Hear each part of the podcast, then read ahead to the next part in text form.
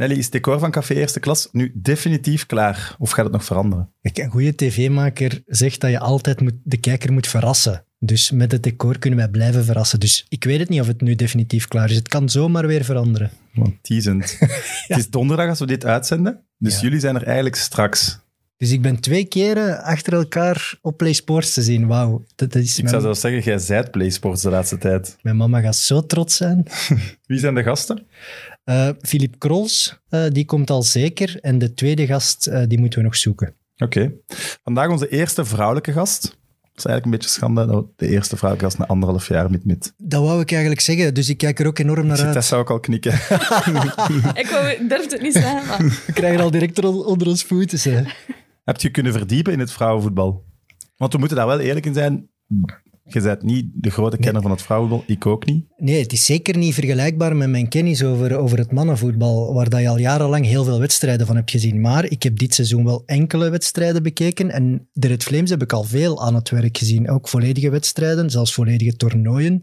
Dus daar heb ik wel een goed beeld van. De Belgische competitie minder, maar ik ben wel dit, begin dit seizoen eens eindredacteur geweest op een wedstrijd van de Score League. Score Super League. Scorer Super League. Dus die wedstrijd eh, heb ik toen van heel dichtbij gevolgd en Tessa was daar toen bij. Voilà. En wij doen de socials van de Red Flames en van de Score Super League. Dus we proberen onze steen bij te dragen. Hè? dat is mooi. Voilà. Ah, trouwens, we hebben de vijf shirts gekozen uit mijn selectie. We gaan die aan de YouTube-video plakken, ook op PlaySports te zien. Dus Louis moet dan doorgeven welk shirt hij kiest. Mooi. Goed? Mit Mit, de voetbalpodcast van Friends of Sports. Nu ook op PlaySports. Dames en heren, welkom bij Mid Mid, de voetbalpodcast van Friends of Sports en Play Sports. Met vandaag in de studio de eerste vrouwelijke gast ooit. Ze won prijzen in Duitsland, Engeland en België. En wordt over het algemeen gezien als de beste Belgische voetbalster ooit. Welkom, Tessa Willaert. Hallo. Je bent onder de indruk Ja, wauw. van uw eigen dan. Ja, precies. Eh, het is een mooie intro. Voilà. Er is eigenlijk niks, bijna niks gelogen. Ja, de beste speelster, dat ga ik nooit niet zeggen. Maar ehm, ja, het is wel waar. Ik was even aan het denken. Ik heb eh, in elk land, ah, in elk land waar ik gespeeld heb, eh, prijzen gewonnen. Ja. Dat is waar. Hoe is het met u? Dat wel. Ja? Eh, bijna het einde van het seizoen. Dus ehm, ja, ik kijk er wel naar uit om even heel kort dan op reis te gaan voordat we aan de voorbereiding van het EK beginnen. Je hebt ook een boek meegebracht, zie ik. We zijn donderdag, dus je hebt het eigenlijk gisteren gepresenteerd. Mhm. Dat is het boek. Oké. Ehm, dus dat is net uitgekomen. Ehm, Waarom een boek? Waarom een boek? Ehm, dat stond al heel lang op mijn bucketlist om zoiets te doen. En ehm, op hetzelfde moment kwam Pieter Jan eigenlijk. Ik ken Pieter Jan al heel lang. Hij is eigenlijk journalist, maar ik vind dat hij supergoed schrijft. En eh, op hetzelfde moment zei hij van ja, ik zou eigenlijk ooit wel een boek willen schrijven. En ik zei ah, voilà. En ik wil eigenlijk ook een boek uitbrengen. Dus zo zijn we beginnen samenwerken. En dan was het gewoon een kwestie van eh, de juiste uitgeverij zoeken, waar dat we een goed eh, gevoel bij hadden. Dat is uitgeverij Vrijdag geworden. En voilà, het Uitgever resultaat. Vrijdag heb ik nog nooit van gehoord eigenlijk. Jawel. Ja. Ja? Maar wat ik me dan afvraag, is aan het, mij, ik lees niet vaak boeken. is het een soort biografie of gaat het, gaat het ruimer dan dat? Of? Eh, ik wou eigenlijk een biografie, maar dan dacht ik, ja, ik ben eigenlijk nog een beetje te jong misschien, of nog te actief om dat al te doen, omdat ik wel heel veel verhalen heb. Dan moet je over tien jaar al eigenlijk al een tweede uitbrengen. Ja, dat is toch de bedoeling, om, eh, om na mijn carrière een biografie te doen, omdat ik toch wel heel veel heb meegemaakt en ook heel veel anekdotes dat ik misschien nu nog niet kan vertellen, of, of waarbij dat ik zelf... eh, ja, in mijn eigen vinger zou snijden of zo daarmee. Dus eh, dat is voor later. Maar nu gaat het eigenlijk gewoon, zoals dat de titel zegt, over het vrouwenvoetbal. Dus het is eigenlijk om, het- om ook het vrouwenvoetbal breder in de aandacht te krijgen en misschien nog een extra duwtje in de rug te geven. Of de mensen eh, informatie mee te geven van waar dat eigenlijk vandaan komt. Ja, er zijn eigenlijk, we hebben research gedaan en er zijn heel weinig boeken al uitgebracht over het vrouwenvoetbal in België. Dus het gaat eigenlijk ook een beetje terug in de tijd hoe dat ontstaan is. Ah, ja. Uh, maar het gaat ook heel breed, dus het is zowel voor de jeugd als voor... eh, ja, de ouders kunnen het ook lezen. Maar ook wel anekdotes van mij erin. Um, en ja, ook een QR-code bijvoorbeeld, die dan naar, naar onze website gaat, waarin dat ik wat trucjes uitleg voor de kindjes. Dus um, het gaat heel breed. Dus het is wel voor de jonge meisjes dan, eerder. Ja, maar ik zeg het, hun ouders kunnen het ook lezen, puur Ja. informatief dan. Um, Want ik omdat- las in de omschrijving dat vrouwenvoetbal verboden was tot 1971. Ja, voilà. Dus dat komt ook in het boek. Het boek begint zo. Ehm, dus het- er zijn vaak frustrerende anekdotes of verhalen hoe dat het, het vrouwenvoetbal vroeger eh, behandeld werd of hoe dat mensen daarover spraken. Gelukkig staan we al veel verder, we hebben een lange weg afgelegd. Maar er is nog een lange weg te gaan, denk ik. Maar, en, allee, we gaan zeker niet heel het boek eh, bespreken, maar wat moesten vrouwen dan doen als die gingen voetballen? Stonden daar gevangenisstraffen op als dat verboden was? Allee, wat moeten we ons daarbij voorstellen? Eh, geen idee, dat ga je lezen in het boek. Vol- volgens mij was het zo dat de, de Engelse FA het als een, eh, een te grote concurrentie zag voor, het, voor hun eigen populaire mannenvoetbal. En daarom zij geen echte georganiseerde competitie in het vrouwenvoetbal. Wat echt heel straf is eigenlijk, dat mannen dat als een concurrentie zagen en daarom maar zeiden, doe maar liever niet. Dat is echt wel een foute gedachte. Ja, klopt. Jullie zijn vorige week kampioen geworden trouwens. Klopt. Proficiat. Ondertussen al twee weken geleden eigenlijk. Ja. Voilà, twee weken geleden. Ik maak altijd foutjes, dus Geen eh, probleem. mocht me daar zeker op corrigeren. Eh mag ik wel zeggen dat het een moeilijker seizoen was? Ja, zeker. Eh, het was moeilijker. Hadden eh, ja, een nieuwe coach, het was wat aanpassen. Er waren een paar nieuwe speelsters, een paar speelsters die weg waren, wat jeugd die doorgestroomd was. Dus voor ons was het, was het aanpassen. In het begin van de competitie hadden we ook wat blessures dat we niet konden opvangen. Maar uiteindelijk is het allemaal goed gekomen. En ehm, op het moment dat we er moesten staan, dat het echt van moeten winnen was, dan, eh, ja, dan hebben we dat gedaan. En uiteindelijk denk ik wel dat eh, dat heel verdiend was. Maar het was wel goed dat er ook een stevige uitdager was misschien. Ja, ik denk dat Leuven, uh, heel, heel goed aan het werken is. Ehm, qua, qua omkadering en qua, qua plan. Dus ehm, ja, die zijn goed bezig. Maar ja, wij hebben toch eh, aan het langste eind getrokken. Ja, we moeten toch blij zijn dat er, dat er wel echt een tweestrijd was tot bijna op het einde van de competitie. Want elke competitie leeft bij spanning. En OHL, ik vraag me dan af, is het dan die Engelse eigenaar, die, die- of een eigenaar die ook eigenaar is van Leicester City en daardoor hard gelooft in het vrouwenvoetbal, dat ze daarom ook in België daarin investeren? Want van waar, van waar komt dat bij OHL en bijvoorbeeld niet bij, bij een Standaard of bij een KV Mechelen of een, of een Antwerp? Ik denk dat ze wel een mooi budget hebben en dat ze daarmee eh, het niet direct in de, in de loon van de speelsters gestoken hebben, maar wel in de omkadering. Ehm, en, en het plan zit gewoon heel goed. Zij geloven er heel hard in, dat is duidelijk. Ja, ze werken met... Elke training wordt gefilmd, eh, heb ik gehoord. Ehm, ze werken met, met videobeelden, ze, ze trainen heel tactisch. En eh, ja, dat is toch iets wat wij dan bij Anderlecht bijvoorbeeld niet doen, maar we vangen het dan echt wel op met kwaliteit. Is, is OHL dan de toekomst van het Belgische vrouwenvoetbal? Was- is dat... Was er niet ook iets met dat er daar een scho- topsportschool statuut en dat die speelsters, die jonge Ja. ja. spelers, rappers naar OHL gingen? Ja, dat is een beetje ter frustratie van de andere Score Super League teams dan. Dat er, eh, dat er een beetje een nauwe samenwerking is tussen de, tussen de KBVB en, de, en, de, en OHL natuurlijk. Dus ehm, die werken ook met de Yellow Flames en zo. Dus, dus Ah, alle ja. speelsters trainen eigenlijk samen in OHL. En dan is het ook een logische keuze van hen om gewoon door te schuiven naar, ja, naar, naar de eerste ploeg of naar de tweede ploeg van OHL. En, en niet naar de rest van, eh, van het land. Dus ehm, ja, dat is een beetje een, een tweestrijd. Ah, dat wist ik niet. Dus die- inderdaad, dus omdat de topsportschool ook in Leuven gevestigd is en de grote talenten daar ook al trainen in de week, ja, dan is het logisch dat ze daar blijven hangen. Dan moet je al financieel met een sterk aanbod komen om ze dan Klopt. ook nog naar Anderlecht of Club Brugge te krijgen. Klopt. En financieel sterk is voor heel veel ploegen dan natuurlijk weer een ander verhaal. Eh, het is heel moeilijk overleven voor ploegen zoals het Aal- Aalst en Woluwe, omdat die al geen mannenploeg in de hoogste klasse hebben om dan nog een, een degelijk budget te hebben. Le- Leuven is veel in de media geweest, omdat de zus van Dante van Zijr daar speelt. Hè? Ja. En zij hadden eens in één weekend alle twee een hattrick gemaakt. Daar hebben ze heel veel persaandacht mee gekregen. Ja, je bent buiten Anderlecht speelster ook natuurlijk een beetje de ambassadrice van het vrouwenvoetbal in België. Is het goed dat Anderlecht nu de vijfde titel op rij pakt? Of is Ja. dat met een nadeel?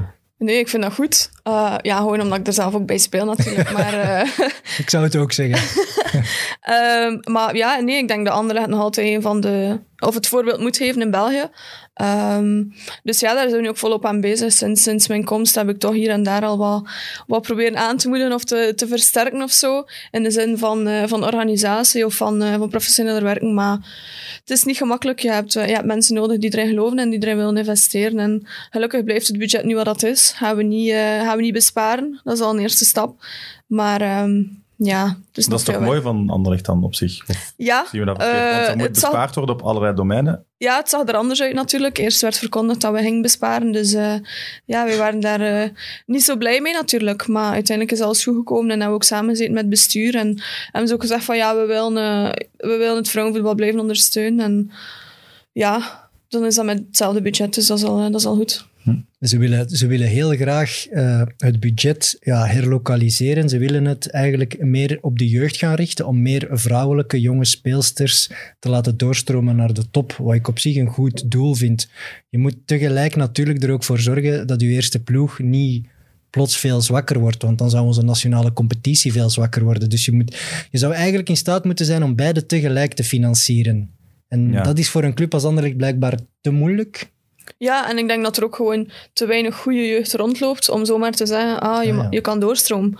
Ehm, maar daar heeft, eh, heeft onze coach zich ook, eh, ja, zij ook de, jeugd, de jeugdwerking van aangetrokken en, eh, en proberen een plan uit te schrijven daarvoor. Ja, dus er, is, er, is, zijn nog te weinig eh goede voetballende meisjes om echt een elite vrouwenacademie uit te bouwen. Ja, en de jeugd van Anderlecht heeft ook gewoon nog te weinig ploegen zelf om, eh, om te zeggen van er is een goede werking of ze kunnen, als ze goed zijn, kunnen ze een jaar overslaan of zo. Dat, dat is allemaal nog, nog een heel moeilijk verhaal.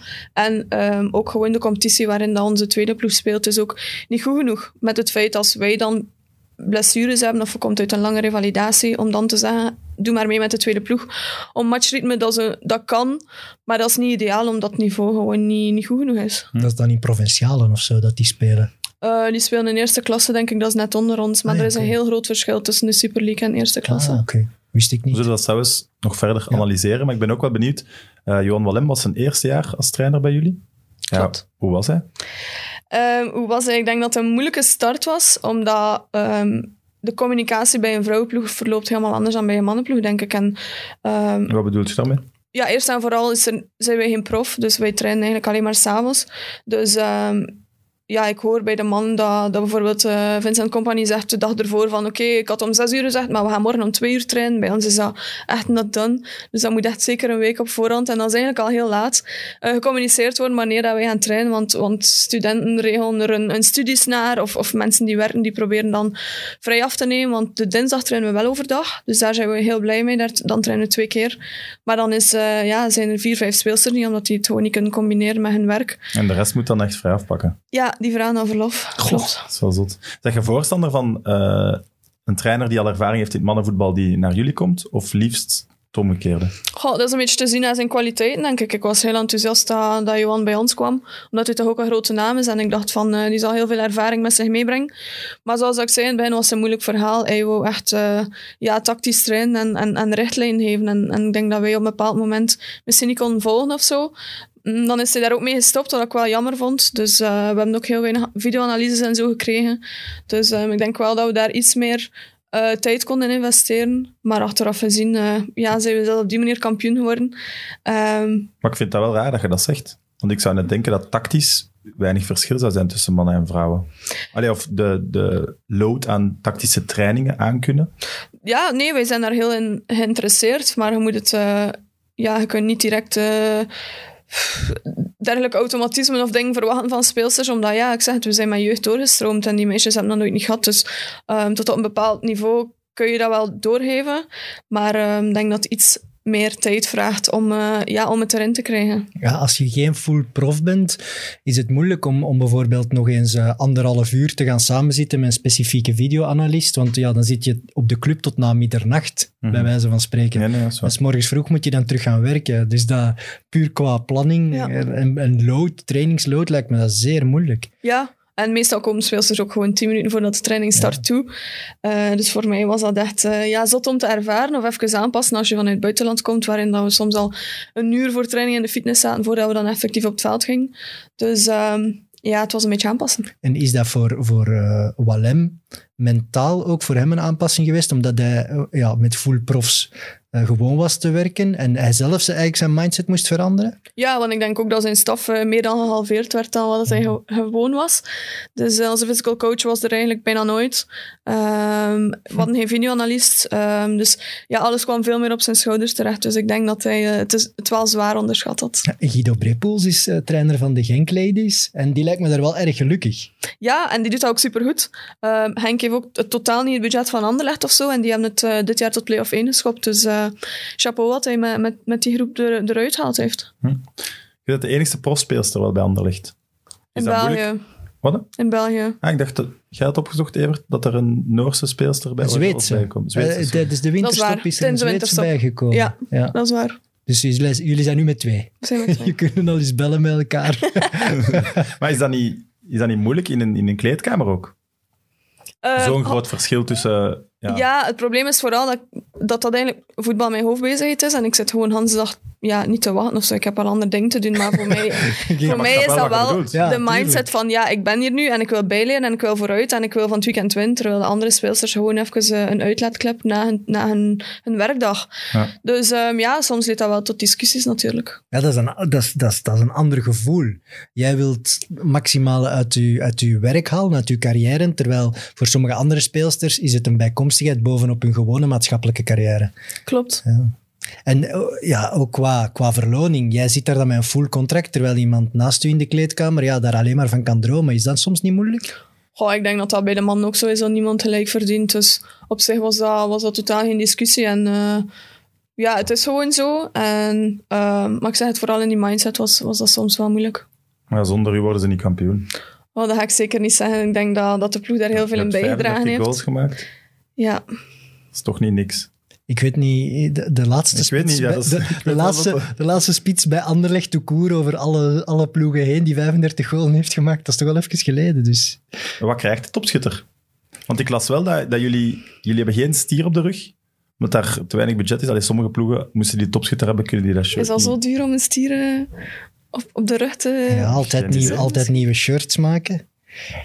Eh, dus je krijgt nou ja, dat wel nieuwe jammer shirts. dan, precies. Ja, ik vind dat jammer. Ik vind dat, dat we dat echt wel mogen gelijk trekken. Ehm, dit jaar heb ik nu een grote fles champagne gekregen van Eleven, dus daar ben ik blij mee. Voilà. Dus de Ehm, topschutter krijgt een grote fles champagne. Ja, maar vorig jaar werd er niks gedaan, dus dan heb ik wel even gezegd van... eh, ja, niet omdat ik dat was of zo, maar gewoon omdat ik vond dat dat niet kon. Dat, ja, dat ma- daar mag ook eh, mee uitgepakt worden, denk ik. En ja, nu ben ik wel blij met de fles champagne. Voilà. dat, ze moeten, allee, dat zijn toch dingen die je moet vermarkten als competitie. Het zijn, het kleine dingen en waarschijnlijk zullen ze zeggen, ja, al die kleine dingen, dat telt samen op. Maar als je, als je vooruit wil en als je ook sterren wil creëren in die competitie, dan moet je bijvoorbeeld een topschutter toch een echte prijs geven. Dat kan je dan weer gaan gebruiken op sociale media, weet ik wel wat allemaal. Allee, dat lijkt me toch iets kleins. Maak er een mooie prijs van, een gouden bal, een gouden schoen, weet ik veel.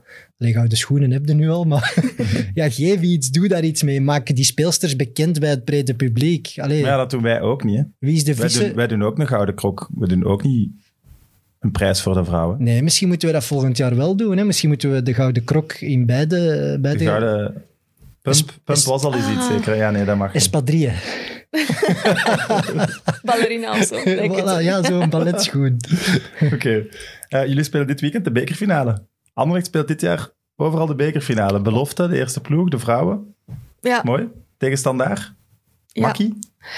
Oh nee, dat ga ik zeker niet zeggen. Standaard is echt een ploeg van, eh, ja, van momenten. Dus eh, als, die, ja, als die echt toesting hebben in een wedstrijd, dan, dan kunnen die echt eh, heel moeilijk zijn. Heel moeilijk om tegen te spelen. Die zijn ook heel hard in de duels. Eh, ik ben blij dat mijn enkel er nog aan hangt na de laatste wedstrijd tegen Standaard.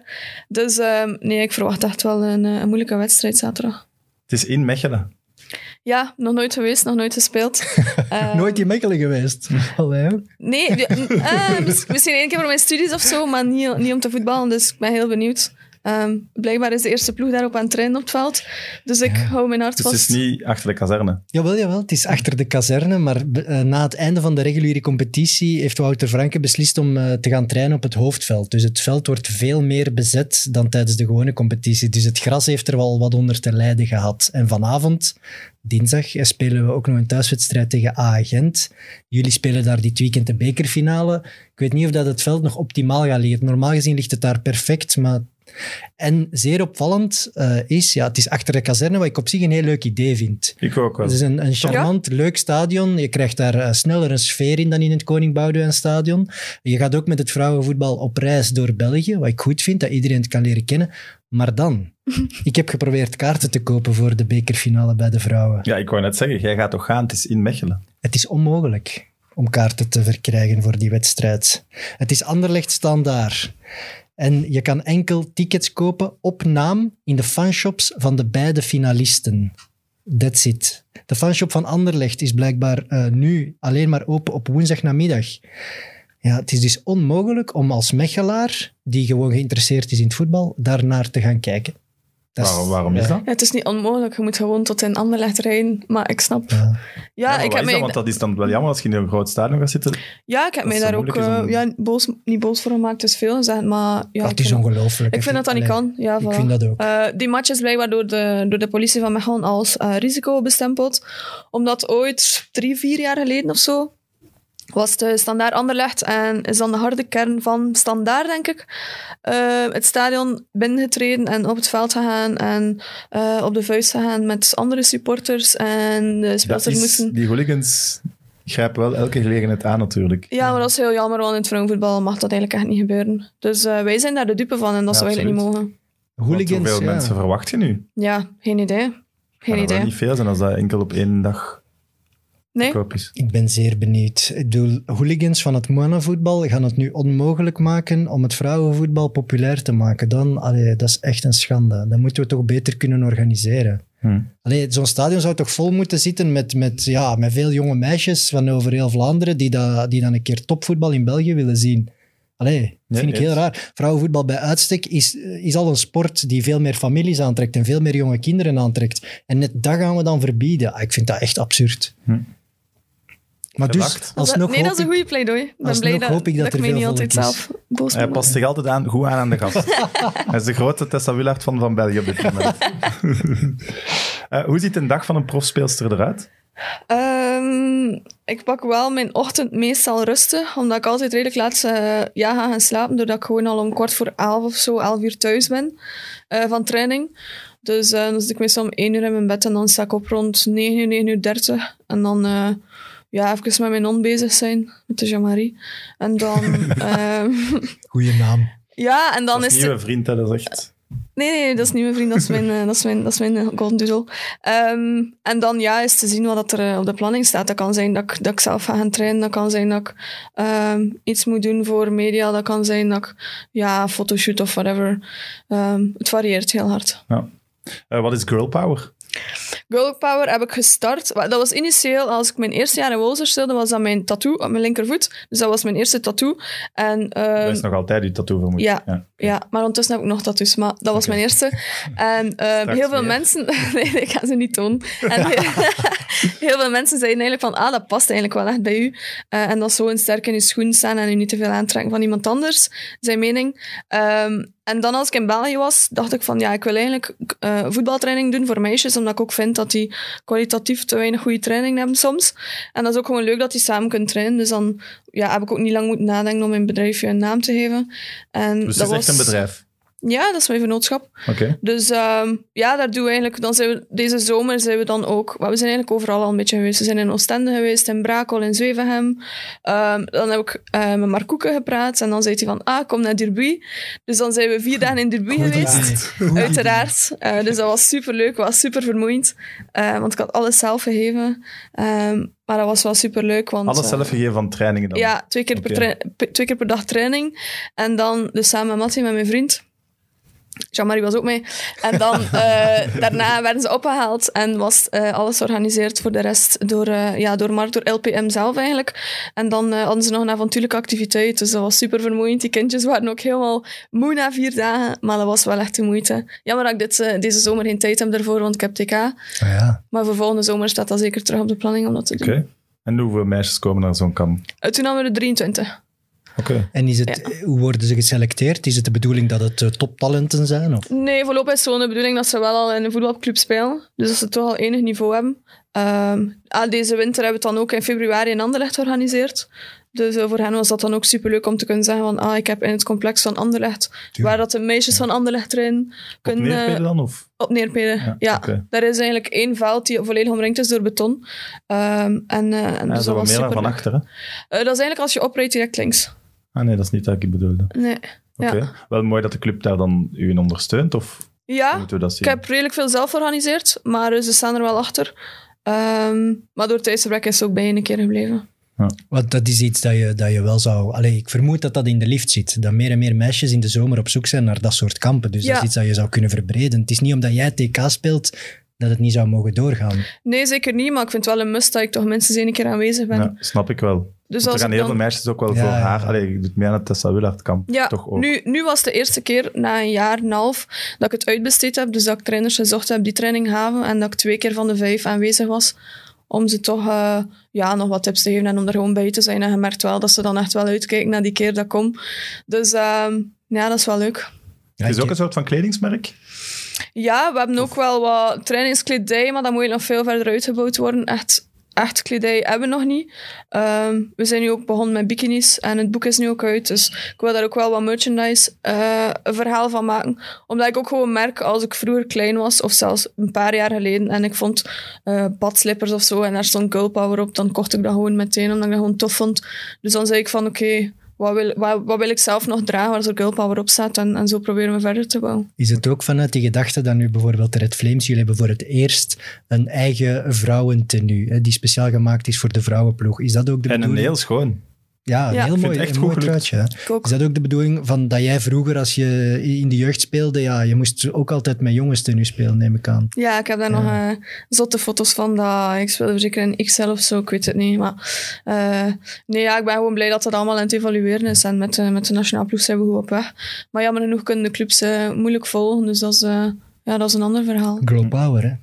Meer en Die meer. teenslippers van Girl Power, moesten die er ooit echt komen? Ik vind dat wel iets voor Evert. Eh, ik heb vroeger altijd geleerd dat je van theeslippers impotent werd. Maar blijkbaar is dat niet waar. dat werd vroeger altijd gezegd. Oké. Bij deze. Eh, krijg je de erkenning die je verdient? Voor alle Ehm, randdingen dat je doet. Goh, wat is erkenning? Ehm, pff, ik denk in België, sinds dat ik terug in België speel, veel minder dan dat ik in het buitenland zat. En ik snap gewoon niet hoe waarom. Maar... Eh, Maar wel in België bedoelt je?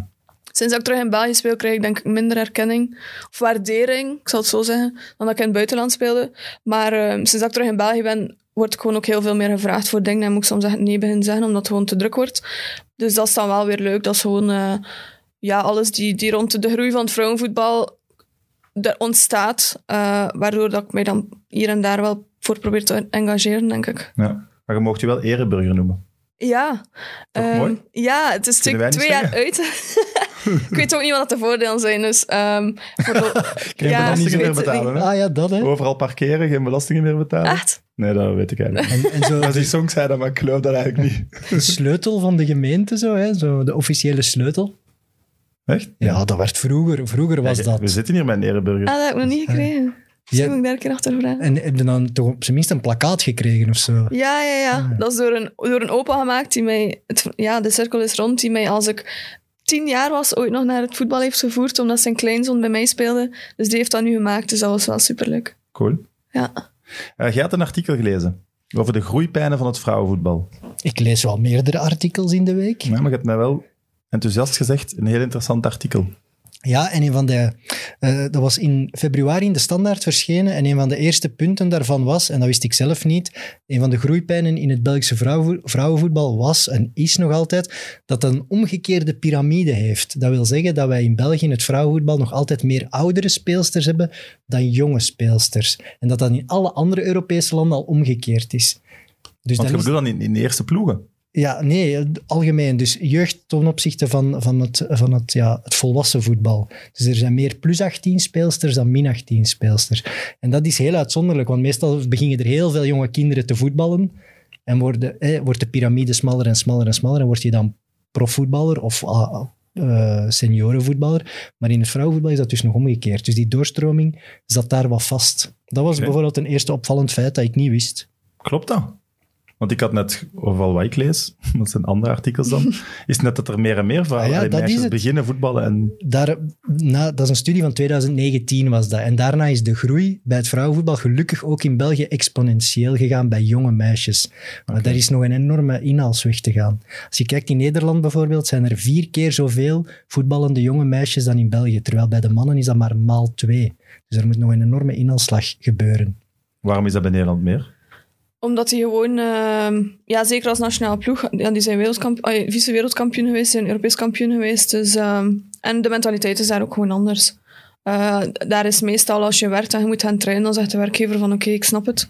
Terwijl hier moet je echt... Is de eh, vrouw daar, daar als atleet meer ingeburgerd ook? Ja, het is, het is, de sport wordt, wordt meer gewaardeerd, denk ik. En ja, bijna iedereen is ook prof in Nederland, daar begint het al. Dus ik denk dat wij als België zijn de een van de weinige Europese landen zijn waar, dat, waar nog niemand prof is in eigen land. Dus ehm, ja, dan denk je alleen maar verder en verder achterop. Het is ook, amateurclubs zijn in Nederland al, al veel sneller op de kar van het populaire vrouwenvoetbal gesprongen. Hè? Dat is gewoon zo. In België, ik ken nog best heel wat provinciale clubs die geen vrouwenafdeling hebben. Terwijl in Nederland is dat bijna onbestaande. Hè? Hoe zit dat bij KV Mechelen bijvoorbeeld? Uh, wij, wij waren eigenlijk een van de, van de eersten, om het zo te zeggen, bij de profploegen die een af, af, vrouwenafdeling hadden, maar wel amateurniveau. Hè? Geen profambities. En ik denk dat dat net na 2000 begonnen is. En volgend jaar start KV Mechelen in de Super League. Dus dat heeft twee of 23 jaar geduurd vooraleer ze van het amateurniveau die stap naar het, naar het professionele voetbal kunnen zetten. Dus dan zie je toch wel dat het, zelfs voor een ploeg als KV Mechelen, die een profploeg achter zich heeft, dat het heel moeilijk is om ook in het vrouwenvoetbal door te stromen. Laat staan voor een provinciale club in België, die op zoek is naar trainers, accommodaties, dit, dat. Die hebben heel lang gezegd, dat vrouwenvoetbal, daar gaan we nog even mee wachten. En in Nederland hebben ze 20, 30 jaar geleden al gezegd, nee, dat pakken we erbij. Ik denk dat dat gewoon een algemene regel zou moeten zijn in, uh, in het Jupiler Pro reglement van uh, elke ploeg die in de Jupiler Pro League aantreedt, moet een vrouwenploeg hebben en moet daar zoveel in investeren. Want uh, ja, alles begint gewoon met, met geld en um, anders blijven we gewoon in cirkels draaien, denk ik. En ben je met pop-up clubs zoals OHL nu goed bezig is, maar dan speelsters van andere clubs uh, wegtrekt, waardoor dat die dan weer afzakken. En um, ja, ik denk dat bij Mechelen ook gewoon ik hoop van niet, maar een moeilijk verhaal zal zijn volgend jaar om, uh, ja, om echt mee te draaien. Ik denk dat het budget zeer beperkt zal zijn, maar ik ben wel al blij dat de ploeg zich erachter zet. Ze maken accommodatie vrij, ze steunen het wel, maar financieel, ja, ze gaan daar geen half miljoen euro in pompen, bij wijze van spreken. Eigenlijk zou dat meer en meer moeten, dat je ook financieel gaat steunen, dat ze echt stappen kunnen zetten. Hmm. Ik, wat bijvoorbeeld heel opvallend is, Antwerpen en Beerschot, twee profploegen in het Antwerpse voetbal, geen vrouwen, elftal op het hoogste niveau toch heel bizar. Als er is van Van Nabelen nu met een initiatief begonnen. Ja, en terecht. Allee, het Antwerpse voetbal, daar zijn enorm veel meisjes die aan het voetballen zijn. Dat, dat moet een kweekvijver zijn aan talent. Ja, er is geen profploeg. Dat is toch heel raar. Dat moet echt snel komen. Sneller dan dat het nu gaat. Maar een profploeg of gewoon een ja, vrouwenploeg? Ja, een vrouwenploeg in de Super League bedoel ik Dat is nog een verschil natuurlijk. Een profploeg in België is er eigenlijk niet. Een full profploeg, dat is er nog Het is een amateurcompetitie. Ja. ja. Of ja, sommigen zijn ook semi-prof. Uh, ik denk dat de regel ook volgend jaar is dat je drie of vier semi-prof speelsters moet hebben in je ploeg. Um, dus ja, zoals ik zei, voor Aals Woluwe wordt, dat al, uh, wordt dat al heel moeilijk. Hm. Ik heb uh, vier puntjes opgeschreven dat we misschien moeten bespreken wat daar nog kan aan veranderen. Mm -hmm. Opleiding. Ik vind het een heel interessante. Zo lang mogelijk de meisjes bij de jongens laten meetrainen of net niet. Goh, er zijn heel veel meisjes, ook op mijn kampen en zo, die, die dan naar mij komen van ja, ik vind het eigenlijk niet leuk bij de jongens. Moet ik dan verder doen bij de jongens? En ik zeg altijd van nee, je moet gewoon een keuze maken waar dat je je amuseert, want anders ga je toch niet verder doen. En, en als je niet verder doet, dan hebben we er later ook niks aan. Dus maak gewoon een keuze waar dat je het beste bij voelt. Maar ik denk gewoon, feitelijk gezien, is het gewoon beter bij de jongens, omdat de opleiding gewoon beter is. Ja, want jij hebt dat zelf wel lang gedaan en daar wel veel aan gehad. Ja, ik ben heel blij dat ik dat gedaan heb. Um, ook wel een paar keer tegen de lamp gelopen dan natuurlijk, omdat ja, sommige jongens worden dan door eerste klassers weggeplukt. En als meisje blijf je achter, omdat ze daar geen tijd en energie willen in insteken. Maar, um, Terwijl ja. je zelf het gevoel had, op die leeftijd, ik ben niet minder Oh, dan die zeker jongen. niet. Nee, ik ging gewoon meegaan. En, en, en ja, bij, daar, daar, spelen, maar dat werd mij tegengehouden. Maar oké, dat was niet zo. Toen trok ik mij daar echt niet veel van aan. Denk, met alles wat ik nu weet, zou ik misschien wel meer gefrustreerd geweest zijn. Maar toen zei ik gewoon van, ah oké, eh, ik doe wel verder waar ik zit en ik zie wel waar ik beland. Het was ook totaal niet mijn bedoeling om daar ooit mijn werk van te maken. Dus... ehm, maar ja, ik zeg, er zijn wel een paar, zoals Mechelen en zo, heeft wel echt goede jeugd. Dus die zijn daar echt wel goed mee bezig. Uh, overlaatst ook uh, de meisjes van Mechelen getraind, dus dat was wel een mooi niveau. Maar er zijn gewoon uh, ja, te, weinig, te weinig goede ploegen.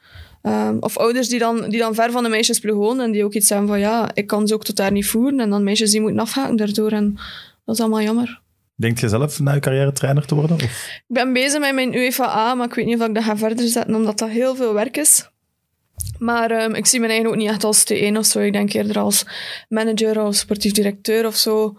Um, iets meer organisatorend. Uh, een organiserende functie dan, uh, dan echt op het veld staan. Hm. Of scout of zo, dat lijkt mij ook wel nog iets. Maar het liefst van al werk ik gewoon uh, met girl power en doe ik daarmee verder. Ja. Uh, een paar jaar geleden was er de Beneliga in het vrouwenvoetbal.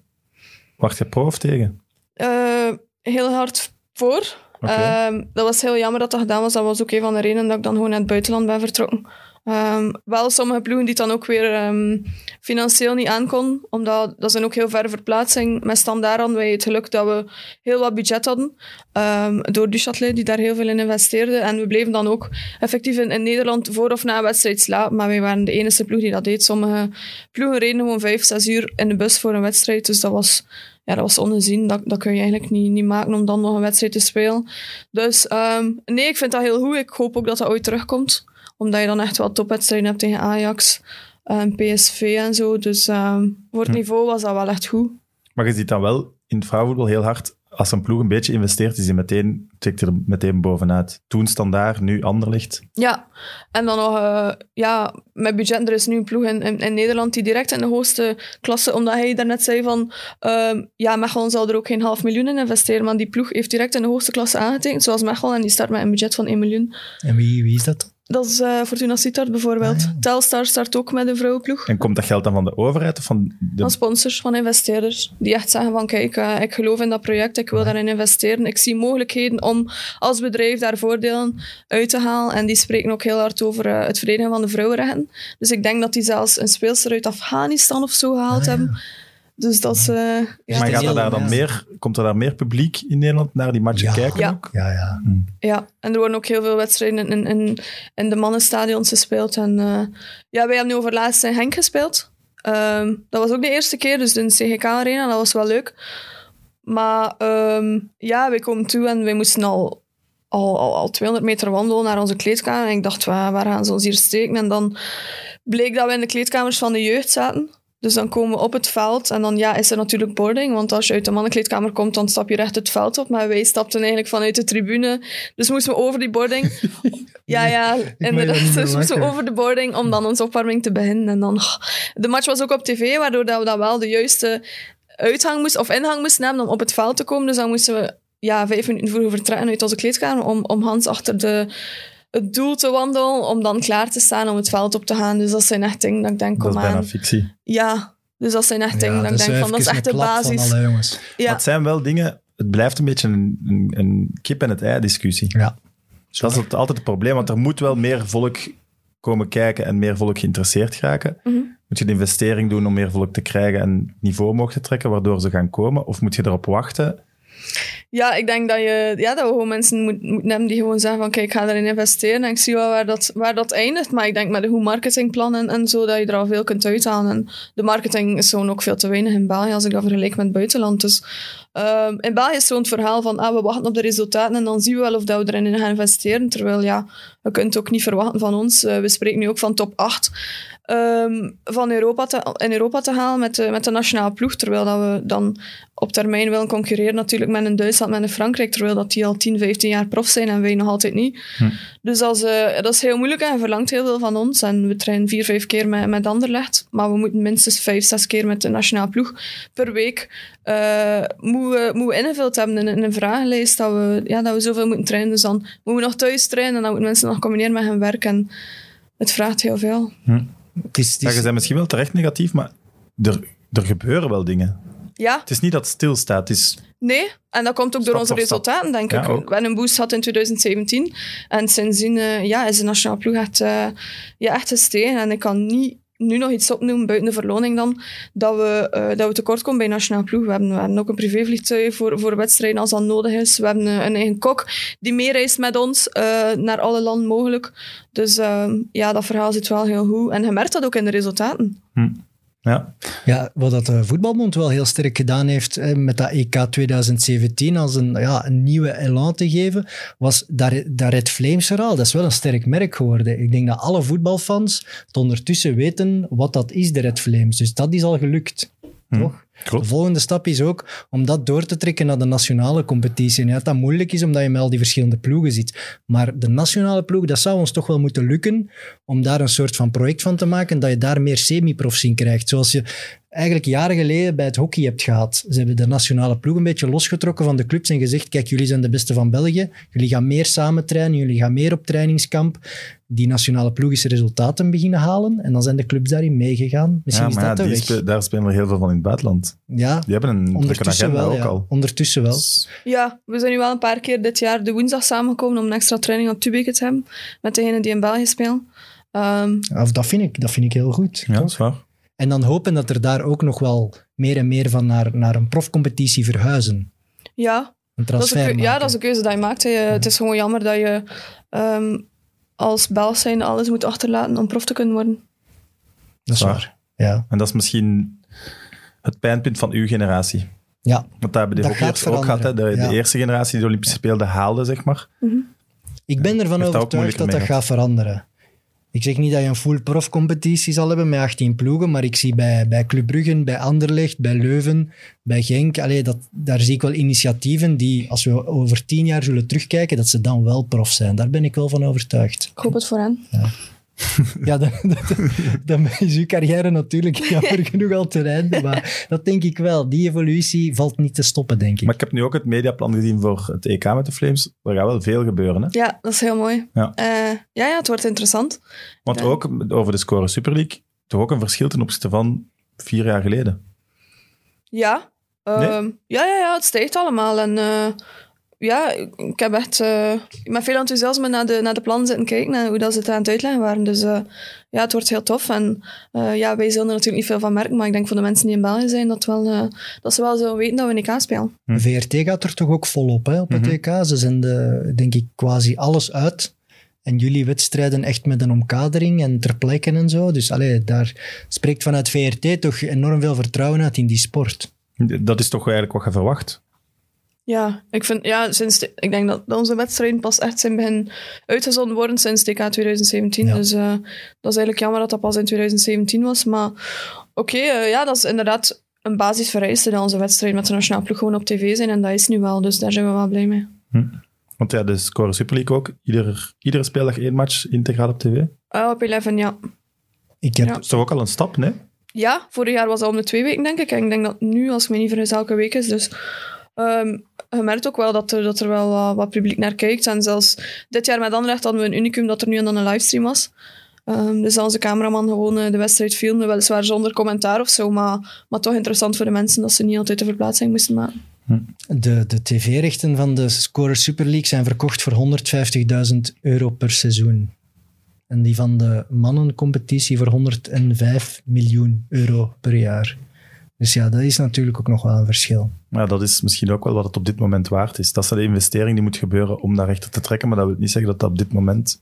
Het belangrijkste is inderdaad dat de, dat de, cap, allee, de captaties beginnen en dat er mensen op een professionele manier er kunnen naar kijken. En dat is wel, als je op zaterdagmiddag keek, dan had je altijd een vrouwenvoetbalwedstrijd op 11 en die, die was wel altijd goed in beeld gebracht. Dus dat, dat was echt al een verbetering. Voilà. Je hebt een manager. Ja, Hoe lang heb je al een manager? sinds mijn eerste jaar in Standaard, dus dat is oeh, eh, even terug in de tijd. Eh 2013 of zo. Oké. Want zijn er veel professionele managers in het vrouwenvoetbal? Of zijn dat dan altijd managers die de twee combineren? Of... Uh, in België zijn er nog niet zo heel veel. Ehm, ik denk dat mijn bureau daar eigenlijk een beetje mee start is. En ondertussen zijn er ook al eh, ja, wat mee op de kar gesprongen. En, en er zijn ook heel veel meisjes die met Hollands bureau samenwerken. Dus ehm, ja. Heb je daardoor serieuze sponsordeals? Ehm, is dat door mijn management? Nee, ik denk dat zij daar eigenlijk niet zo mee bezig zijn. Maar ehm, Ga je ze- daar dan zelf achter? Oh, die, die komen gewoon naar mij. Dat kan ook. Die sturen dan een mail of zo. Of via Instagram. Ehm sommigen gaan inderdaad naar mijn manager. 2022. Sommigen gaan inderdaad naar mijn manager. Maar, er gaan, maar sinds kort, sinds een, een jaar of zo, is, heb ik nog iemand apart die dan zich bezighoudt met de sponsoring. En daar, eh, ja, daar komt er wel heel veel van uit voort. Want in uw eh, City-periode zat je zelfs in een grote Adidas-campagne. Met Klopt. Pogba en zo. Klopt. Hoe komt dat dan Ehm, tot stand? Ehm, hoe is dat tot stand gekomen? Ja, Adi- dus ik heb dan in twee jaar of drie jaar geleden mijn eerste contract met Adidas getekend. Ehm, dat was eigenlijk een logische volg van mijn samenwerking met Adidas. Maar dat heeft heel lang geduurd tot de Adidas echt wel een contract wou geven. Dus ehm, ja, ik ben daar wel heel blij mee. En die campagne, ja, nu en dan moesten we, er komen er nieuwe schoenen uit en dan moet je video's of, of campagnes daarvoor doen. En ik had dat zelf niet door, dat, eh, dat was toen voor de nieuwe Predators die gingen uitkomen. En ik had zelf niet door dat, dat, dat die beelden voor zo'n campagne gingen gebruikt worden. Maar dat was, eh, ja, dat was wel cool. Hadden ze vergeten te zeggen. Ja, ik weet het niet of ik had dat niet gehoord of zo. Kan ook. Oké. Ja, je moet niet zeggen hoeveel je verdient, maar we waren net bezig. Ja, wat moeten we ons daarbij voorstellen? Profspeelster zijn in België. Is dat dan een gemiddeld loon van een werknemer in België, of is dat wel echt een, iets meer dan dat? Nee, dat is wel iets meer. Ehm, ja, ja, ik kan geen bedragen zeggen. Dus, eh, maar pff, ja, eh, ja, mijn mama of zo, of mijn ouders, die, ja, die verdienen dat niet. Mijn lief verdient dat ook niet. Oké. Dat is wel goed dan. Ja, ja, ja, ja. Toch? Eh, want eigenlijk als ik het vergelijk met, met dan in het buitenland, nu gewoon met alle sponsors en, en, en zo die erbij komt, dan verdien ik eigenlijk zelfs meer dan dat ik in het buitenland zat en, en, en daar prof was. Dus uiteindelijk, ja, moet je, moet je een beetje het evenwicht zoeken en de balans. En voor mij is het gewoon belangrijk om, eh, ja, of, of leuk om ook andere dingen te doen naast het voetbal, dan, daar, dan gewoon twee keer te trainen en voor de rest gewoon eh, thuis te zitten en, en naar- naar Netflix te kijken. Dus eh, mijn leven is veel varieerder. Misschien moeten moeten zeggen tegen Anderlecht dat je per doelpunt wil betaald worden. Hè? Ja, dat, daar had ik misschien beter over moeten nadenken. Ja. We hebben al weinig geld op Anderlecht. Gaan we het eens over uw carrière hebben? ja hoor. Eh, eerste ploeg, Zulte Waregem, als 15-jarige speelster. Toen was het nog Zulte zelfs. Zulte Waregem Ah, bestond nog niet. Eh, die speelden toen ook in tweede klasse. Dus ehm, ja, voor mij was dat gewoon heel makkelijk om dan mee te gaan in het niveau. En we zijn dan ook het eerste jaar kampioen gespeeld. Dus, eh, en daarna zijn we kort eh, daarna veranderd naar, naar Zulte Waregem. Dus ik had gewoon geluk. Ik denk voor de jeugd dat het nu gewoon moeilijker is om, om in een eerste ploeg in de, in de Super League bijvoorbeeld aan te sluiten, omdat het niveau gewoon al hoger is dan destijds. Hm. Maar als je als 15-jarige kampioen kunt worden meteen, hoe hard wordt er dan al gescout? Van buitenlandse ploegen? Of, allee, dat moet toch rondgaan? Nee, van Was dat niet uniek? Nee. Een 15-jarige die kampioen wordt in tweede klasse? Nee. Ah, oké. Het vrouwenvoetbal stond toen ook nog niet zo ver, denk ik, dat die echt... eh, maar zelfs nu wordt, eh, wordt, wordt België in het algemeen zelfs weinig gescout, denk ik. Dus ehm, toen eh, ja, gebeurde dat niet. En ik denk dat de eerste buitenlandse ploegen pas in mijn eerste jaar in standaard zijn gekomen. En was je op je 15 dan al beslissend? Of was, je, dat was dan een inloopjaar? Mm, nee, ik denk dat ik wel al eh, ja, bijna elke wedstrijd speelde. Ik wou ook elke wedstrijd spelen. Ik was boos als ik op de bank zat. Dus Ja, maar dat kiest jij niet, hè? nee, dat is waar. Dat is waar. De coach was baas. Maar ehm, nee, ja, ik, ik denk dat ik toen zelfs nog aanvallende middenvelder was. En als ik bij de jongens speelde, was ik centrale verdediger. Huh? Ja. Wacht, dat snap ik niet.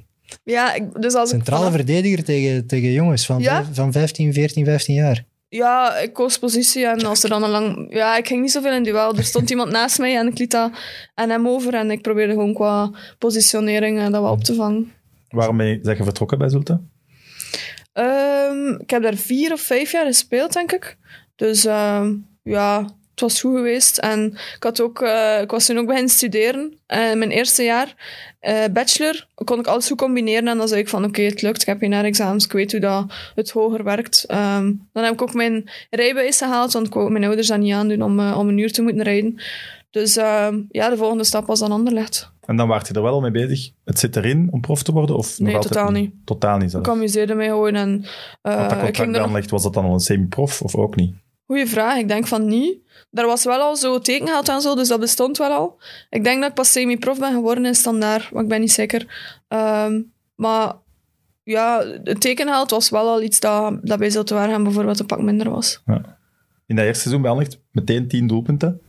Altijd ja, zeker. meteen tien, dat vond ik nu echt niet om over naar huis te schrijven. Hadden, ook heel, hadden eigenlijk een heel goede ploeg, maar er Wij werd weinig... spelers die 10 doelpunten maken per seizoen. Ehm, maar eh, het was heel moeilijk. We hadden een heel goede ploeg en er werd weinig uitgehaald. En we moesten zelfs vechten, omdat toen de eerste vier in de competitie of zo mochten dan vanaf januari eh, tegen de eerste vier van Holland spelen. Ja. Dat was het eerste jaar in de Benelux. Dus we hebben echt eh, ja, moeten vechten om bij die eerste vier te zijn. Ehm, en dan, maar ja, Anderlecht was toen nog niet Anderlecht van nu. En ehm, ja, ik vond dat eigenlijk echt niet, niet goed dat dat daar werd geregeld. En dan ben ik maar vertrokken. Zeg je altijd zo streng voor jezelf? Ja. Ja? Daarom dat ik denk dat... Ik heb vroeger ook getennist en ik denk, moest ik toen in een individuele sport gerold zijn, dat, dat ik dat mentaal misschien niet aan kunt zou hebben, omdat ik gewoon, ja... Ja, ik ben echt heel kritisch voor mezelf, maar ook voor andere spelers. En daarom is het... Ja, leidt dat soms tot discussies, maar ik denk dat ze wel weten eh, dat het gewoon in ploegbelang is. Ehm, maar ja, ik ben heel kritisch.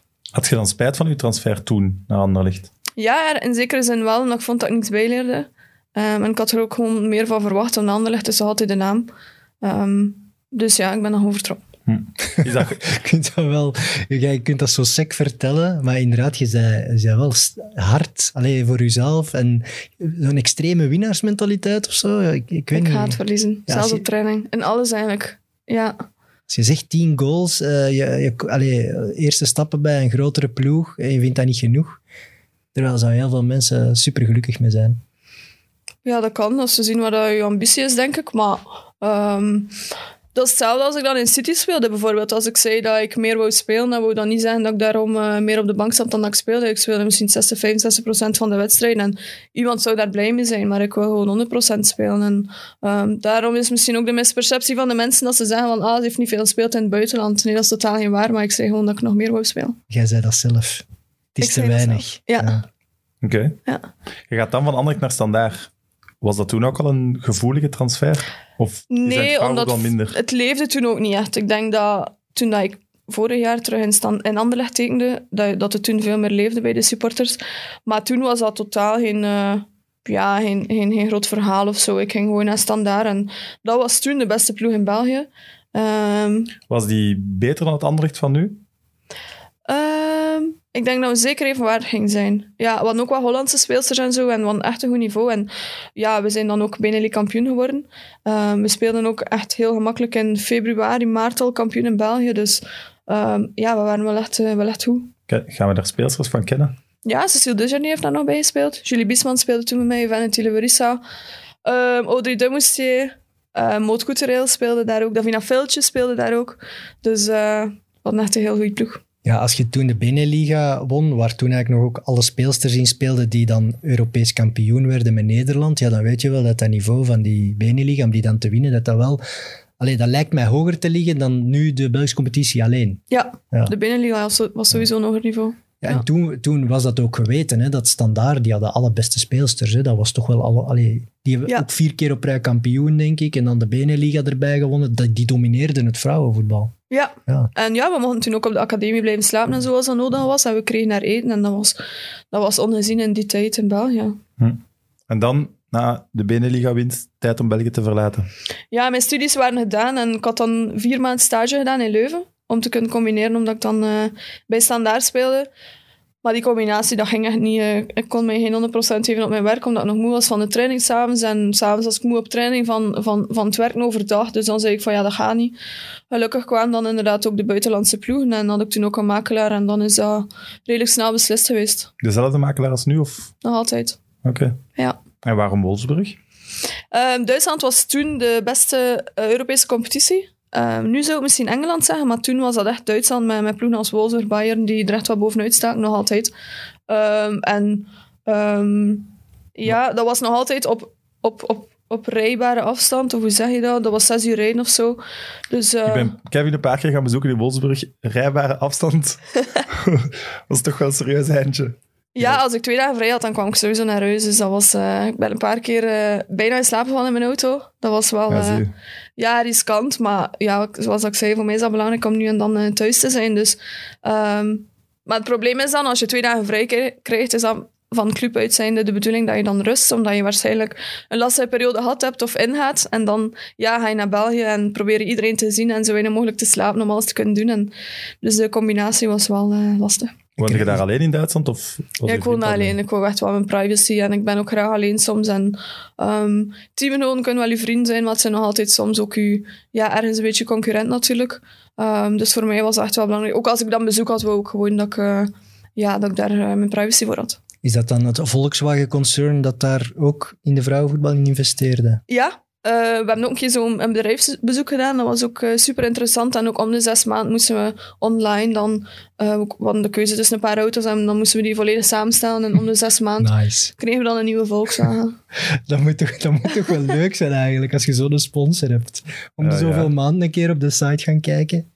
Oh, Ja, dat wil absoluut. ik ook. Dat wilt je. Wilt je geen eh, wa- wagensponsor fixen voor MidMid? Dat is uw volgende opdracht als onze manager. Eerst je haar blond. Daar ga ik voor. Het was wel een moedige stap toen naar Wolfsburg. Ze Ja, hadden net de Champions League gewonnen. Ja, Finale gespeeld, zeker gewonnen ook? gewonnen, ja. Top, eh, top in Europa. Hè. Ja, Ja. Eh, moedig, ja, sowieso. Maar Ja, je ik- zou denken, zeker in het mannenliga zou je denken, nu een toptalent in België gaat niet meteen naar de Champions League winnen, maar doe een tussenstap. Maar dat is in het vrouwenvoetbal dan minder? Of jij dacht zelf van, Ik dacht, ik zie wel kunnen. waar dat ik raak. En eh, ik ben ook vol vertrouwen naar Wolfsburg gegaan. Ik denk dat ik in de voorbereiding 35 doelpunten gemaakt had of zo. Dus ik dacht ook van, in de Oei. voorbereiding, ja, in de voorbereiding. hoeveel matchen heb je voor 35 doelpunten? Ah, ik weet niet hoeveel matchen dat was. Een stuk of Maar ja, in zo. zo'n voorbereiding spelen ze tegen vierde provinciaalers. Hè? Niet altijd. Maar, Maar eh, soms. maar ja, met Wolfsburg, als je dan tegen een ploeg die, die wat minder goed is, dan maak je... er waren maar wedstrijden met 12-0, maar... ehm, dan dacht ik ook van, oei, is, is dat hier Wolfsburg of zo? Ça va. Maar dan eh, kwamen de Duitse speelsters ook terug van... Het was toen WK of Olympische Spelen, ik weet het niet meer. En dan zag je echt wel het niveau omhoog gaan. Maar de eerste wedstrijd had ik ook direct gescoord. Dus ja, ik zat echt in mijn vertrouwen. Maar dan, eh, ja, dan is een beetje de lelijke kant van het voetbal, denk ik. En dan kwam er een speelster waar dat ze heel veel geld voor betaald hadden. ehm, via een transfersom. Eh, dat was toen Ramona Bachman van Zwitserland.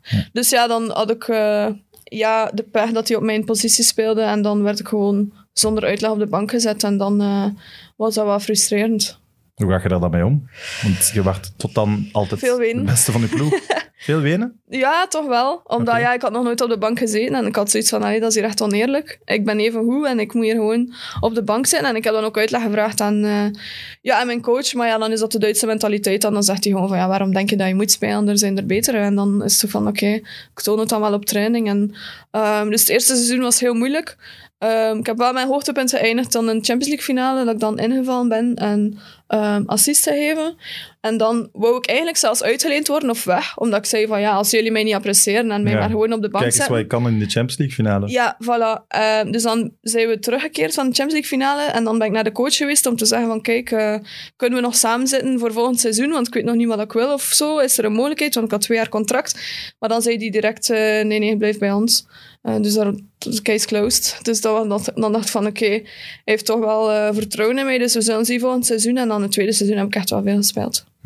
Is dat de grootste teleurstelling, die twee verloren Champions League finales op rij? Ja, misschien wel. Ja, het had wel leuk geweest als ik één gewonnen had, maar het is ook niet om te zeggen dat ik daarvan wakker lig en zeg van, ah, eh, het zou een droom zijn om dat ooit nog een keer te winnen, maar is dat niet, dan lig ik daar inderdaad niet van wakker. Maar die eerste was op penalties. Ja.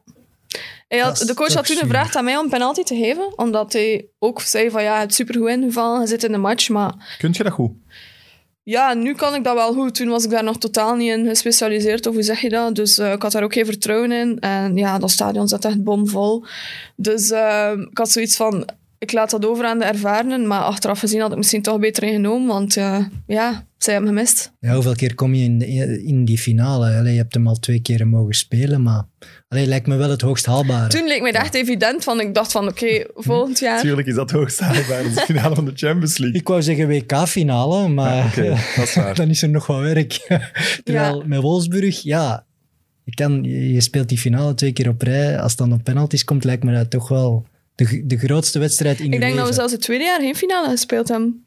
En het derde jaar terug wel bij Ah, Wolfsburg. dat kan, ja. Ja, en dan hebben we verloren groot- in de verlenging en we stonden Ah. voor zelfs. Dus dat was ook weer zo'n voorgestaan. Oh. Ja. ja. Dat lijkt me toch de, groot, de grootste wedstrijd uit je carrière. Ja, Ja, ja, dat was wel leuk. Maar eh, de laatste finale was ik zelfs... Dat was... Ik weet zelf niet waar dat wij toen gespeeld hebben. Mm, ja, ik weet het niet meer. Maar ik was altijd mijn paspoort vergeten.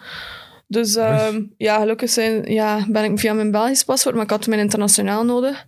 En, eh, dus ja, we trainden nog en dan moesten we naar de luchthaven, omdat we dan twee dagen later of zo de finale speelden. Dus ik ging er gewoon van uit van, ah, ik heb mijn paspoort mee. En dan zo, ah ja, maar waar is internationaal? Dus we hadden dan nog lunch na de training en dan ja, snel naar, eh, naar mijn huis gereden in Wolfsburg. Ja, mama gebeld van, ja, weet jij waar mijn paspoort ligt? Ah ja, want dat ligt hier thuis. Ai. Ik zei, ja, oei, eh, ja, met een bang hart terug naar Wolfsburg gereden. Daar waren ze natuurlijk echt niet blij mee. Maar dan zei, ben ik toch binnengeraakt via, met mijn Belgisch paspoort. Maar ja, een serieuze boete had achteraf. Is het dan tranen ook? Ehm, heb ik geweend. Stel je voor, jongen, dat je dat land niet meer- mocht. Ja, Champions League. Het was meer zo wat schaamte of zo. Ja, snap ik. Maar Eh, dan want knijpen dat ze- komt, ja. ja. het komt echt over dat je er dan niet mee bezig bent. Terwijl Ja. ik was er echt wel mee Ja, bezig snap en gewoon gedacht van ja, ik ga wel binnenraken. Dus, eh, maar uiteindelijk heb ik dan de tweede helft gespeeld. Want ik denk zelfs dat ik die wedstrijd ging begonnen, en- maar dat de coach gewoon eh, ja, boos was. koppig was of zo. En ja, Ik snap dat ergens wel. Ja, jij dat pikken van een Nee, van een maar niet team, voor een Champions League finale. Dan stelt je je beste elf op. dat vind ik ook. Ik had, ja, ik, ik was vinden even- elkaar hier vandaag, hè? Hey. Girl power, hè. Nee, oké. Eh, drie mooie jaren dan Wolfsburg, zeggen we. Waarom dan niet gebleven? Omdat ik alles gewonnen had in Duitsland. En ja, ik had het een beetje gezien en ik dacht van...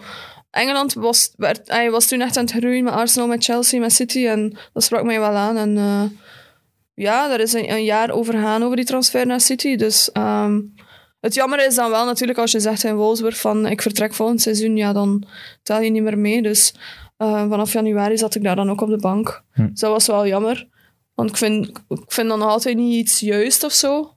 Eh, dat je dan gewoon naar de bank verbannen wordt omdat je het seizoen daarna precies of dat je je dan niet meer zou inzetten of, of het zou je minder kunnen schelen. Maar je wilt nog altijd in schoonheid afsluiten en dat was dan wel niet het geval natuurlijk. Klopt het dat je zelf aan je manager gevraagd hebt om met City te spreken? Ja, dat was de enige ploeg dat ik naartoe wou in Engeland. En gelukkig eh, ja, stond die daar ook voor open en is dat ook, eh, ja, ik ga niet zeggen redelijk snel, want daar is een jaar over gegaan, maar dat is wel eh, uiteindelijk eh, gemakkelijk beslist geweest. Dat hoorde toch niet vaak. Nee, waarom dan City ook? Omdat die, ja, die kwamen echt op en die waren aan het investeren. En die was ook zo wat one family verhaal. En, en man en vrouw gelijk. En ehm, die infrastructuur was daar ook top. Dat was echt nice. Dus ehm, ja, dat sprak mij wel aan. Dus dat dezelfde infrastructuur als bij de mannen dan? Ja, eigenlijk wel. Alhoewel die infrastructuur is eigenlijk... Dus te bouwen is in een ronde en daar rond liggen de, de velden. Daar liggen echt 16 velden of zo. Allemaal super goed onderhouden. Ehm, en dan de twee... Het stadion van de vrouwen en van de man liggen ook naast elkaar. Dus dat is allemaal op één site eigenlijk. En ehm, elke eigen kleedkamer. Ja, alles dat je maar kunt denken kun je... Ja, kun je daar hebben. Maar natuurlijk, wij zagen ook niet veel de man, omdat die de ene helft van de cirkel hadden en wij en de jeugd aan de, aan de andere helft. Ik wou net vragen, zag je dan Kevin De Bruyne, Vincent Company, zat dat toen ook? Eh, als ze aan het trainen waren, of compagnie, als die dan, als die dan los van de ploeg, um, eh, want die was toen ook al redelijk, ja, veel, redelijk veel geblesseerd, als hij dan een behandeling had of zo, dan zag, zag ik die wel. Maar bijvoorbeeld als, als Kevin de dag voor een wedstrijd training had, dan moesten wij wel Hans rond het gebouw, omdat we die training niet mochten zien. Omdat we de opstelling zouden doorvertalen Ah, ja. of zo. Zalig. Ja, dus ja, dat was dan wel weer zoiets van, ja, oké. Dus zo verbroederd is dat dan wel totaal niet. Ja, Weinig nee. vertrouwen ook. Ja. nee? Ja, Je hebt ook ja. niet one-club gevoel als je dan, oh nee, want je gaat dan de tegenstander van de man. Ja, voilà, want zij, had- zij hadden ook in hun helft van de infrastructuur hadden zij een cryokamer. Dat is zo'n een, een heel koude kamer. En die mochten wij enkel gebruiken als zij er niet waren. Dus ehm, ja, one family in één opzicht wel, in het andere dan weer niet. Ik vind het wel zalig dat je zo als speelster kan zeggen "Hmm, naar welke ploeg wil ik? Wow, Man City. En dan tegen je manager, belt een keer, want ik zou er wel eens naartoe willen gaan. En dat dat dan nog lukt. Allee, ik wil dat ook wel eens proberen. Maar dat is toch onwaarschijnlijk dat, dat die dan ook Ja, nog zeggen... ja, is Kevin De. Bruyne kan dat nu toch ook? Ah, ja, voilà, als je dat dus niveau hebt, denk ik dat, dat de deuren wel open gaan. Dat lijkt mij een goed gevoel. Dat je zo zelf kunt kiezen. Dat naar jij mag naar een andere podcast om te zien of je welkom bent. Eh, Shotcast, hallo. Eh, bij je basisdebuut scoort je meteen twee keer. Maar ze hebben mij wel verteld, dat, dat was een moeilijk moment voor u. Ja, ehm, dus Terwijl mijn alles vriend... op rolletjes ging, of leek te, leek te gaan. Ja, dus dat gaat eigenlijk terug. De week voordat ik vertrok naar eh, Wolfsburg, ben ik nog de hele week uit geweest. Omdat ik dacht, ja, ik ga, dat, ik ga dat echt niet meer kunnen doen. Of voor lange tijd niet meer kunnen doen. En dan heb ik mijn vriend leren kennen. Ehm, maar die studeerde toen nog. Dus we hadden afgesproken van, oké, als mijn verhaal bij Wolfsburg ten einde is, ga je mee naar Engeland. En daar zoek je dan werk. En proberen we onze weg te vinden met twee. Eh, maar dat is een beetje mislukt, omdat dat voor hem ook heel moeilijk was daar om, om werk te vinden. En hij voetbalt zelf ook nog, dus dan moest hij ook nog een voetbalclub vinden. En dat was allemaal niet zo vanzelfsprekend. En dan de avond voordat, ja, voordat we tegen Leicester speelden, zei hij van, kijk, ik ben echt ongelukkig, ik ga terug naar België. Er is er eigenlijk niets meer dat je er kunt aan doen. Ehm, dus ja, dat was, eh, ja, dat was even slikken, want dat was... was de avond voor de match. Ja. Maar dan kun je dat wel goed afzetten tijdens de match. Ja, en een keer dat ik op het veld stap, is het wel eh, alles op het voetbal. En dan trek ik mij van weinig iets aan. En dan is het gewoon ja, winnen en zo goed mogelijk presteren. Dus gelukkig is dat dan ook gelukt. Maar ehm, ja, dat was wel even eh, bijna een breekpunt. En van de relatie dan, niet van de transfer. En hoe is dat dan verder gaan? Apart blijven wonen. Ja, dan heb ik uh, moeten uitmaken van oké, en, en hij ook, van wat willen we? Ja, blijven we samen. Ja, waar willen we naartoe? Want ik had mijn, mijn toekomst in het buitenland niet zo voorgesteld. Ik dacht, oké, een keer dat hij bij mij komt, ga ik nog heel lang in het buitenland spelen. Ik ga ook niet ontkennen dat moest hij, eh, moest hij daar gebleven zijn, dat ik nu nog in het buitenland zat, waarschijnlijk wel. Ehm, maar kijk, het is nu zo en eh, we zijn nog altijd samen. Dat, is eigenlijk, dat, is- dat zijn zo discussies of problemen die je bij de mannen onbestaande. Omdat als je als man naar het buitenland gaat, verdient je zoveel. Dat, nou, daar zeg je al geen nee. Daar wordt Dat- niet over gesproken, Nee, denk die ik. Maar, er- gaat- ja, ik denk dat daar ook wel over gesproken wordt, want een Ja, vrouw gaat wel maar niet, in de, ja, niet op het niveau dat een niet transfer op het niveau van ik ga niet mee. Ja. Nee, nee. Ja, bij ons is het gewoon zo. En, eh, maar uiteindelijk is denk ik Carrasco ook in het buitenland even uit elkaar met, met zijn vriendin. Ja, ja. Dus eh, ik denk dat zij ook wel voor sommige problemen staan. Maar ja, eh, ik kon hem meegenomen hebben en hij, hij moest ook niet gewerkt hebben. Dat, dat was zeker niet het geval. Maar het is nog altijd een man en, en hij is de vrouw. En hij wou ook iets van zichzelf. En ik zou ook zo zijn. Dus ik snap dat dat gewoon een moeilijk verhaal was. Ja, i- allee, ik ken heel veel profvoetballers die trekken dan naar China en zo. Ik vermoed dat dat binnen de families dan ook wel hetzelfde zal zijn. Maar inderdaad, er wordt altijd ergens verwacht eh, dat, dat de vrouw gewoon meegaat en dat dat geen enkel probleem is. Dat is Mhm. toch? Ja, omdat het over zo'n aanzienlijke sommen gaat. Ja, ook. maar- Die kunnen daar, als je China, daar, als je daar twee jaar gaat, Dus moet niemand nog werken van de ja, twee ook. Als het, dus ik over denk dat veel dat, ja, ja, als het over veel geld gaat, dan moet je maar zwijgen. Nee, dat heb ik ook niet gezegd. ik denk dat dat gewoon gemakkelijker is. Ja. Maar er, zijn- er zijn nog gro- grote verschillen tussen, tussen mannelijke en vrouwelijke voetballers. Als het gaat over een familie stichten bijvoorbeeld, wordt er van vrouwelijke voetballers ja, veel meer opofferingen gevraagd. Want je kan niet zomaar aan een zwangerschap beginnen als profvoetbalster bijvoorbeeld. Dat zijn allemaal verschillen tussen mannen en vrouwen waar we misschien te weinig bij stilstaan. Is dat iets waar je al over hebt nagedacht? Ja, voor mij hoeft dat voorlopig echt niet. Dat zegt mij niets. Dus Ja. ik zeg nooit nooit. Maar gelukkig bij hem ook niet, want anders hadden we een probleem natuurlijk. Maar nee, het is nog- we hebben nog zodanig veel te doen. En ja, we hebben ook vijf jaar op afstand geleefd. Dus nu begint onze relatie ergens maar pas dat we echt dingen kunnen doen samen. En ja, alhoewel dat we nog niet veel dingen kunnen doen, want het is nog altijd heel druk. Maar we zien elkaar toch al veel meer dan vroeger. Oké. Eh, de Red Flames. Je hebt de wederopstelling van de Red Flames helemaal meegemaakt.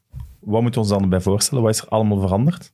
Ehm, ja, alles Of hoe was het helemaal daarvoor? Want hoe het nu is, kunnen we ons wel iets bij voorstellen. maar- Eh, goh, wij zijn gestart in een stadion in Dessel, denk ik, voor 700 man. En ja, zoals ik zei, dat was ook niet op tv. Van alle toen, eh, plaatsen. we speelden toen met Boerda, denk ik. Ook eh, ja, grote kledij. Ehm, onze staf was ook heel weinig. Ehm, ja, noem maar op. Wat heeft Easter Nails daarin veranderd?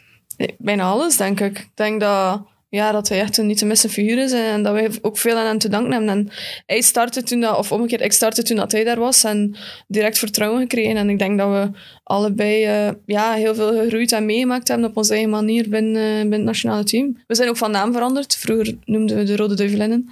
Eh, vreselijk. Ja, inderdaad. Dat- ja. Ja, Goeie naamsverandering. absoluut. Rode Duiveline. Mei, dat herinner ik mij zelfs niet meer. Nee, ik ook niet. ja. Zeer naam. Maar ik herinner mij ook geen Red Flames zonder Yves Serneels.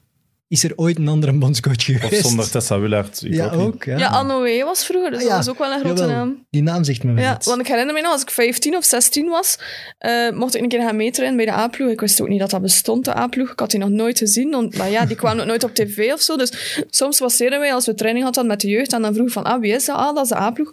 Zo, ah ja, oké, eh, ik ken daar ook niemand van. En dan trainde ik mee en dat was toen wel in Tubeke. En eh, ja, dat niveau was ook... Ja, ocharme voor hen, maar dat, dat niveau was ook gewoon niet zo goed. Ehm, dus als 15-jarige dacht ik van, ah, roep mij maar op, want dat ga hier wel. Maar ze, wou mij dan, ze wilden mij dan ook niet verbranden, dus dat was ik ook weer ja, niet zo... Ja, dat was wel jammer dat ze mij toen niet mee wouden nemen, maar dan was ik blij op mijn zeventiende dat ik wel mocht aansluiten bij, uh, bij FC Niels. Sta je achter zijn nieuwe, strengere selectieprocedure? Hoe moeten we het... Strenger zou ik niet noemen, want het is al een paar jaar dat we zo, dat we zo beoordeeld worden, dus het is niet Het dat komt dat... wel nu meer naar buiten. Er is, er is meer om te doen. Ja, zeg maar. er is meer Er om zijn te misschien doen. grotere namen die het niet halen daardoor. Ehm, pff, het vraagt opoffering, zoals dat ik zei. En iedereen moet mee in het verhaal als we willen groeien. En, ehm, ja, het vraagt nu eenmaal een, een, een opoffering en een inspanning. En ik denk, eh, ja, als je daar niet in kan of wil meedenken, dan moet je niet bij de Flames aansluiten. Maar het was wel heel opvallend dat het de laatste maanden eh, zo in de media komt, want dat lijkt me voor, voor de Red Flames aan zich niet leuk. Nee, het was niet leuk. En ik Dat denk voor onze staf ook liggen, niet. die ruzies. ik denk dat we gewoon naar een, een professionele omgeving toegroeien op alle niveaus. En we, we vragen ook heel veel ondersteuning van de, van de KBVB. Dus dan moeten wij ook iets teruggeven, denk ik. En dat is in de vorm van opoffering en van resultaten. En iedereen moet daar gewoon in meedenken. Het is niet dat, dat dat voor ruzie zorgt binnen de ploeg. Of dat Nee. jullie met een soort verdeeldheid naar dat DK moeten. Oh nee, totaal niet. Nee, iedereen is akkoord met die, ja, met die maatstaf en, eh, en we proberen daar alles voor te doen. Want uw, uw, uw keepster van bij Anderlecht mist zo wel een belangrijk toernooi in haar leven. Ja, dat is haar keuze geweest. Ik had ook gezegd van, kom aan, eh, ga toch mee naar TK, want het is een heel goede keepster en we hebben ze nodig. Dus het is heel jammer dat ze eh, dat niet meer zag zitten, maar dat is, dat is haar beslissing en ik denk dat iedereen dat moet beslissen voor zichzelf. Het is niet kwaad op u dat jij zegt, jij moet mij, jij moet mij steunen in die strijd tegen die selectieprocedure. Nee, nee, nee. Ik denk dat die selectieprocedure aanvaardbaar is voor iedereen binnen de eigen normen. En ehm, dat we daar gewoon moeten naartoe groeien, want anders blijven we stilstaan. Oké. Wat mogen we verwachten deze zomer? Ehm, ik hoop dat we het beter gaan doen dan in 2017. Het was toen, ja, ik ga niet zeggen, het was, niet mislukt. We hadden ons voor de eerste keer geplaatst, maar ik denk dat we gewoon onze, um, onze poelenfase in de eerste wedstrijd een beetje verloren hebben door, door de stress. Dus ik denk dat, ah, ik hoop toch dat dat nu eh, niet meer het geval zal zijn. En de eerste wedstrijd is sowieso van moeten winnen, want het is tegen IJsland. Frankrijk wordt heel moeilijk. En dan eh, Italië hebben we al een keer gewonnen, een keer verloren. Dus dat, zal ook, eh, dat is ook een ploeg die niet altijd zelf het spel maakt. Dus ehm, ja, we weten wat we kunnen verwachten. En eh, de laatste wedstrijd zal misschien wel alles bepalend zijn. Het is ook in Manchester. Dus voor mij is het een beetje thuiskomen. Het is wel eh, In de het kleinste stadion. stadion, denk ik, van alle, van alle stadions die, eh, ja, die voor het EK uitgeroepen zijn. Dus dat is misschien wel jammer, want het is al uitverkocht. En ik ken wel nog mensen die zouden willen komen. Dus Het is nu al allemaal uitverkocht. Ja, maar ik ik ben denk daar dat wel er eens maar voorbij vier of gereden. Ik vind dat, wel, dat is wel een mooi stadion. ja, dat is Dat is mooi, maar ik denk misschien voor een EK is het te klein, aangezien dat Ja, dat nu al uitverkocht is. Ik Ja. denk dat 4.000, 5.000 mensen, dus op, op zich is dat niet en veel. zeker, ze hebben daar wel grote stadia, stadions. Ja, stadion, stadion. Ja. Ja. Ja. ik zag dat er één wedstrijd ook in, eh, in het stadion van Rotterdam was. Dat is dan al iets groter, maar het is niet, ja, het, is niet het echte stadion van Manchester City.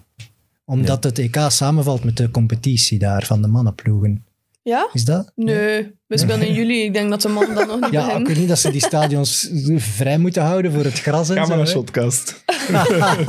ja, maar er moet toch een reden zijn waarom jullie daar Maar ik denk dat je gewoon een beetje tegen moet zoeken tussen een, Ja, het een is wel stadion... vol. dat- Ja, voilà. Ja. Ah ja, Het is Sfeer. natuurlijk gezelliger om dan een vol stadion van maar 5000 dan een, een stadion zoals eh, de Etihad. Die, die, En dat is wel echt, dat is echt een mooi stadion. Hè? Het is niet groot, maar Ja, dat maar is wel 5000, modern. ik dacht dat het wel 10.000 was. Ik ook wel. Ja, nee, het is iets minder. Komen jullie kijken? Ja, het is uitverkocht. Ja, de derde, de derde match dan? Ja, dat is goed. En spelen jullie ook eens mee op Wembley? Als jij, als jij kaarten regelt, Eh, ja, als we die finale spelen, spelen we op hem. Voilà. Ja. Nee, maar, dan komen we. Ja, dat is goed. maar vorige keer hebben jullie gewonnen van Noorwegen, wat toch een echt eh, een Ja. voetballand is. Dus als jullie nu weer kunnen stunten, Ze zijn al eens wereldkampioen geweest. ja, Dus, dan... Ja, Allee, maar de die tweede toen in ronde een moet dip. Ik denk dat die zijn. nu... Ja, dat is het doel, maar het zal niet makkelijk zijn. Geen enkele pool is makkelijk. En ja, ik zeg het, jullie verenigen altijd dat we tegen een professionele Ja, ja, ja. speelster spelen. Ja. Maar we doen ons best en we zijn believers. Ja, dat is Dat is goed. iets anders. Dat is goed. En het is ook altijd een ideaal moment voor, eh, voor die jonge Red Flames te, te voelen waar, ja, waar moeten we nog in groeien, hoe zit het niveau internationaal. Dat is, dat is wel altijd op zo'n toernooi dat je pas merkt van oh, dit is het, of yes, ik kan het aan. Dus daar, daar kijk ik heel hard naar uit van, zijn we sterker geworden dan vijf jaar geleden? Iedereen. Kijk daar naar uit, bedoel ik. Ja, Ja. Ik, ik vraag het me af, ik ben zeer benieuwd. Ik vraag me ook af, weet jij veel over de andere landen? Eh, Weet je daar wel echt alles over? Ja, Oké. ja. En als we Ja, dan nee, nog maar in de, in, de, in de voorrondes voor het WK had ik, hadden we hier gevraagd aan een paar Flames. En die zeiden wel dat dat moeilijker was.